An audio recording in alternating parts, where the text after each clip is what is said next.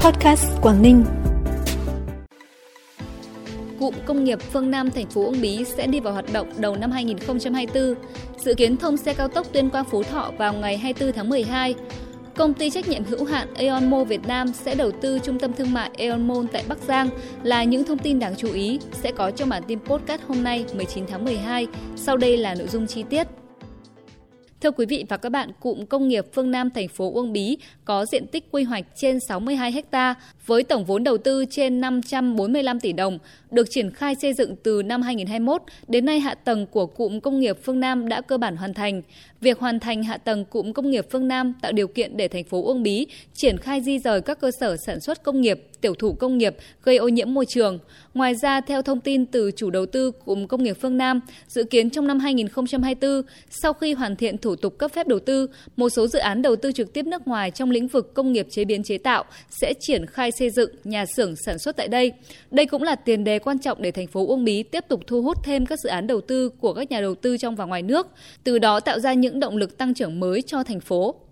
Cao tốc Tuyên Quang Phú Thọ dự kiến sẽ thông xe vào ngày 24 tháng 12 tới đây, khởi công từ ngày 23 tháng 2 năm 2021 với tổng mức đầu tư trên 3.700 tỷ đồng, Cao tốc Tuyên Quang Phú Thọ có tổng chiều dài 40,2 km, trong đó đoạn qua tỉnh Tuyên Quang dài 11,63 km, đoạn qua tỉnh Phú Thọ dài 28,57 km. Đây được xem là con đường huyết mạch tạo hệ thống trục dọc kết nối nhanh từ tỉnh Tuyên Quang đến thủ đô Hà Nội, đồng thời góp phần thúc đẩy phát triển kinh tế xã hội không chỉ cho tỉnh Tuyên Quang mà còn tạo kết nối chung cho các tỉnh trong khu vực, hình thành trục kết nối nhanh, kết nối từ vùng thủ đô Hà Nội qua Tuyên Quang đến cửa khẩu quốc tế Thanh Thủy, tỉnh Hà Giang sang Trung Quốc. Tham gia đoàn công tác cấp cao của Thủ tướng Chính phủ Phạm Minh Chính tại Nhật Bản mới đây, lãnh đạo Ủy ban nhân dân tỉnh Bắc Giang đã gặp gỡ và ký kết biên bản ghi nhớ về việc công ty trách nhiệm hữu hạn Aeonmo đầu tư trung tâm thương mại tại tỉnh Bắc Giang trị giá 250 triệu đô la Mỹ.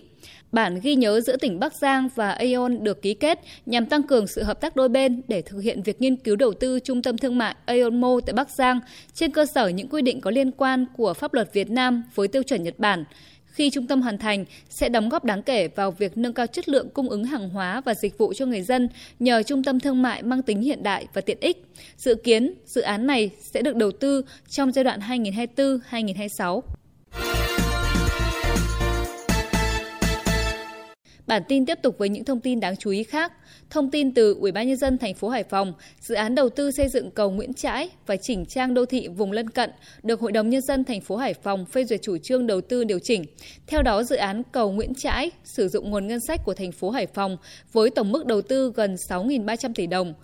Cùng với ba cây cầu đã hoàn thành trước đó, gồm cầu Hoàng Văn Thụ, cầu Kiền và cầu Bính, cầu Nguyễn Trãi được thành phố Hải Phòng kỳ vọng sau khi hoàn thành sẽ giúp thúc đẩy sự phát triển kinh tế xã hội, tạo điều kiện giao thông thuận lợi đối với huyện Thủy Nguyên.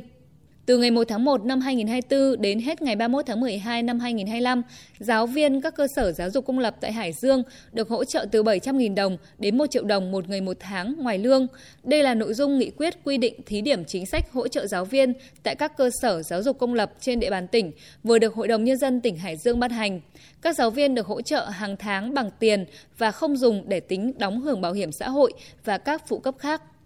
Thông tin từ Sở Lao động Thương binh và Xã hội tỉnh Thái Nguyên cho biết, năm 2023, toàn tỉnh Thái Nguyên có hơn 2.600 người đi làm việc ở nước ngoài theo hợp đồng lao động, tăng 636 người so với năm trước. Người lao động chủ yếu làm việc tại các nước vùng lãnh thổ như Nhật Bản, Đài Loan, Hàn Quốc, Malaysia, Trung Quốc, Ả Rập Xê Út. Cùng với công tác đưa người lao động đi làm việc ở nước ngoài, trong năm tỉnh Thái Nguyên cũng đã chỉ đạo các cấp ngành liên quan chủ động theo dõi, nắm bắt tình hình về người lao động đang làm việc ở nước ngoài và người lao động đã về nước để phối hợp quản lý, tư vấn định hướng việc làm, nghề học,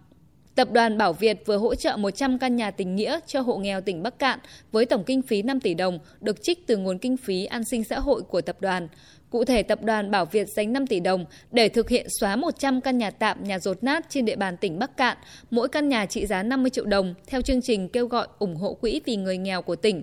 Đây là sự hỗ trợ rất ý nghĩa để tỉnh Bắc Cạn từng bước vượt qua khó khăn, thực hiện tốt các nhiệm vụ chính trị của tỉnh, nhất là nhiệm vụ giảm nghèo và nâng cao đời sống của người dân nghèo trên địa bàn tỉnh.